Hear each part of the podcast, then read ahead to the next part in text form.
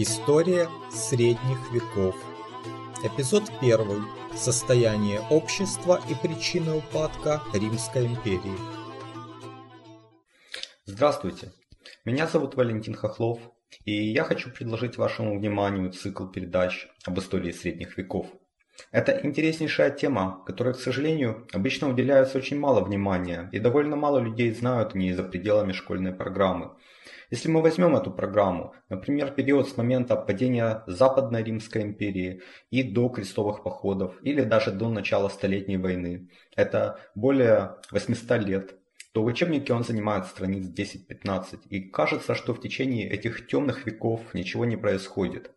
Но на самом деле этот период очень важен для понимания европейской цивилизации, потому что ее основные институты, основные принципы, современное государство и современные нации, которые мы видим в Западной Европе, возникли именно в этот период.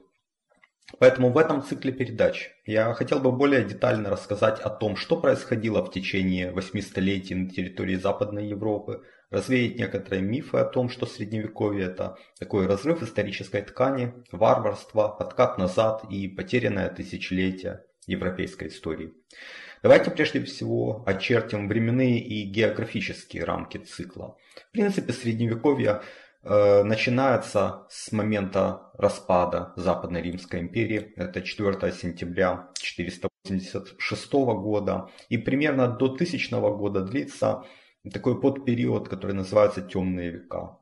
Э, они оканчиваются уходом с политической сцены династии Каролингов и началом формирования прообразов современных государств Франции, Германии, Италии. Ну, хотя Германия и Италия окончательно сформировались только к середине XIX века, через 850 лет. Э, далее идет высокое средневековье с 1000 года до примерно конца 13-го, начала 14 века. Ну, окончанием можно считать условно от 1268 года, когда в Германии и в Италии э, закончилась династия Гугенштауфенов и началась эпоха э, такой так называемой феодальной раздробленности. Э, или 1328 год, когда во Франции умер Карл IV, последний э, представитель основной ветви династии Капетингов, а через несколько э, лет, соответственно, началась Столетняя война. И вот с этого момента идет уже отсчет позднего средневековья, которое оканчивается по некоторым, э, некоторые историки считают, что открытием Америки, когда началась эпоха великих географических открытий, это 1492 год. Другие называют 1517 год, начало реформации, которая очень сильно изменила жизнь Европы.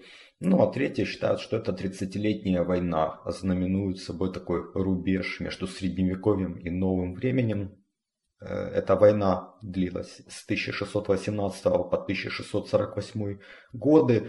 По ее итогам де-факто точнее даже де юра, независимыми стали Соединенные провинции, то есть Нидерланды, первое государство нового времени.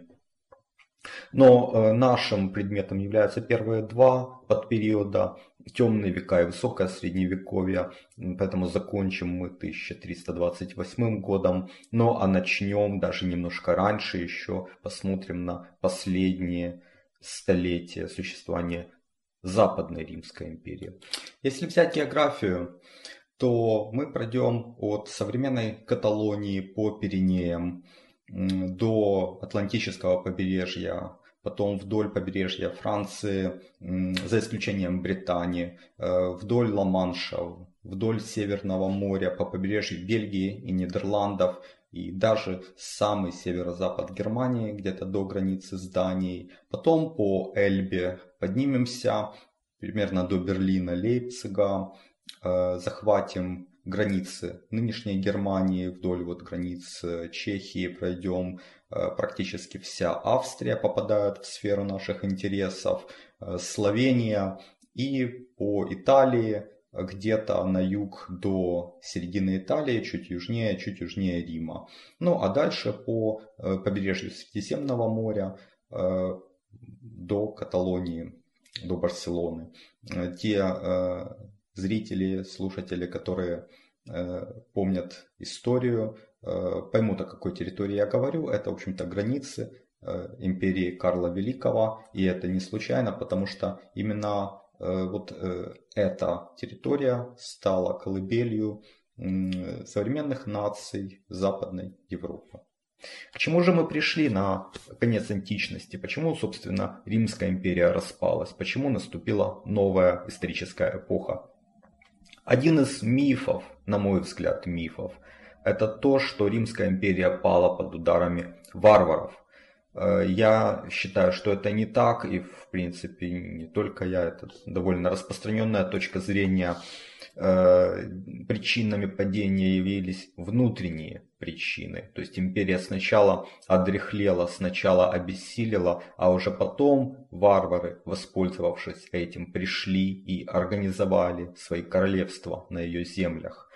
Э, вот как описывает падение нравов населения Галлии 474 году, практически на самом закате Западной Римской империи, галло-римский аристократ Сидоний Аполлинарий, э, письма которого являются одним из основных источников сведений об этой части империи середины V века. Они подкупают судей, выступают в пользу того, кто заплатит, завидуют развлечениям простонародья, жалованию генералов, коробам бродячих торговцев, дорожной пошлине и ее сборщикам, поместьям и их обитателям, благородству благородных, старшинству старших и равенству с ними тех, кто им равен.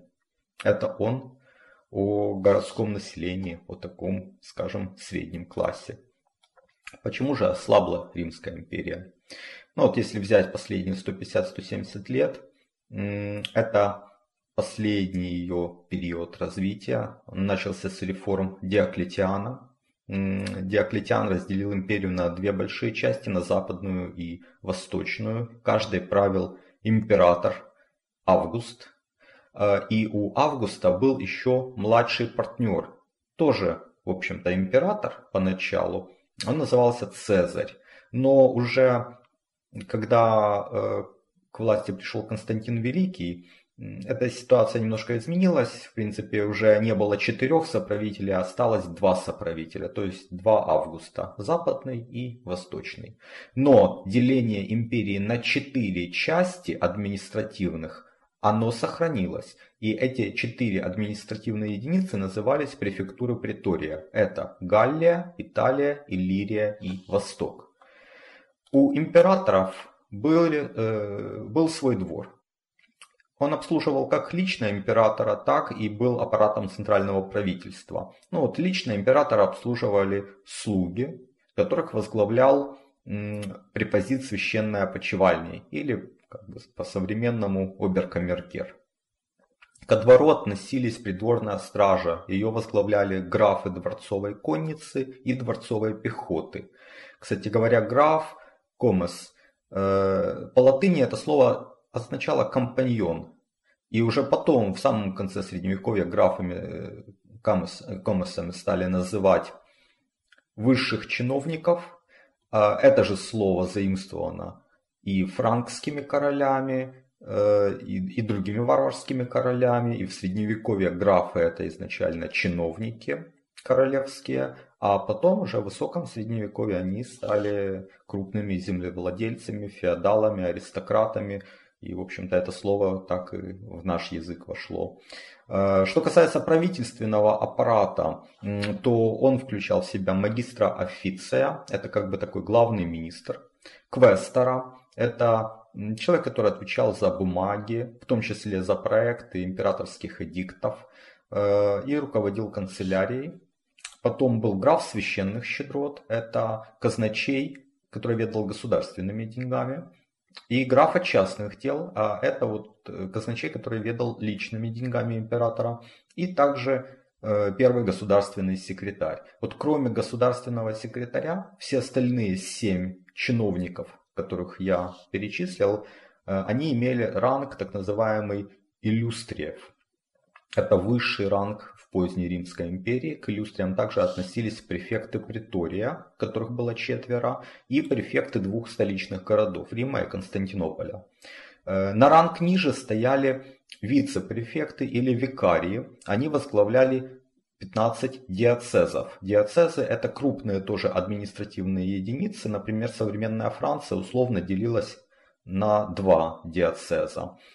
Под э, викариями на ранг ниже были главы провинций. Их было от 100 до 116 в разное время. Но все чиновники исполняли две группы функций. Они обеспечивали поступление налогов от местных общин центральному правительству. И они отправляли правосудие, причем обычно даже в ранге второй инстанции, то есть были местные суды, а, а вот вторая инстанция это были уже чиновники императорские. Аппарат центрального правительства э, и региональных правительств говорят, что он был очень большой и забюрократизированный, но судите сами, э, знаменитый французский историк Гизо который 200 лет назад написал фундаментальный труд по истории Франции, приводит сведения, что в канцелярии э, викария Африки, по всей видимости имеется в виду диацез Африка, было 398 человек, а у графа Востока, насколько я понимаю, имеется в виду диацез Восток, 600 человек. Это, в общем-то, не так уж много, учитывая, что э, оба этих диацеза, они включают несколько современных стран. Э, вообще римское общество было сословным. Все перечисленные выше чины имперской администрации, это, конечно же, были представители высшего сословия.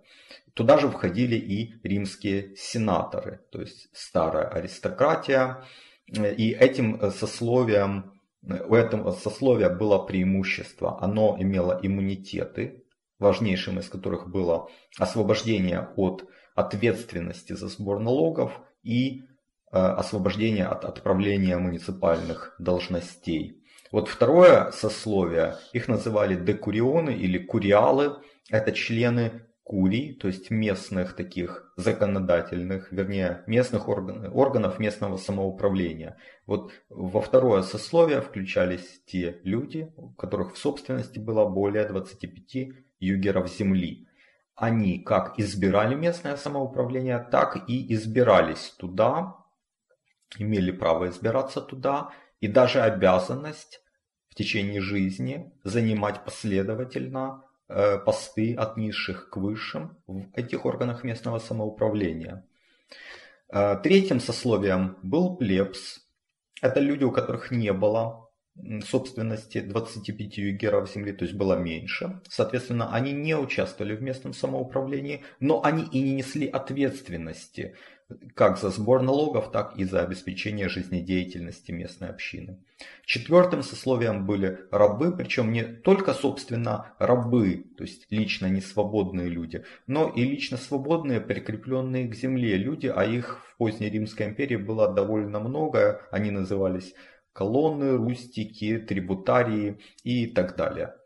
Но основой государства был, конечно же, средний класс, то есть куриалы, как я уже сказал, эти люди отвечали за местное самоуправление, то есть за жизнь местной общины. А, они не имели влияния на центральное правительство на самом деле. Между ними и сословием сенаторов была пропасть. Но имперское правительство полагалось на курялов в части сбора налогов. То есть имперское правительство назначало размер налога, в первую очередь это земельный налог, то есть оно говорило, сколько нужно собрать с местной общины земельного налога. Но далее курялы, если не собиралась данная сумма, нужная сумма с этой территории, должны были и отвечали своим личным имуществом за полноту сбора налогов. То есть они должны были из своего кармана доплатить. Кроме того, они также отвечали своим личным имуществом за жизнедеятельность местной общины. То есть, если город не собирал достаточно денег для финансирования общественных нужд, общественных зданий, сооружений, служб, то курялы тоже должны были доплатить из своего кармана. И это было очень тяжкое бремя, в первую очередь ответственность за сбор налогов.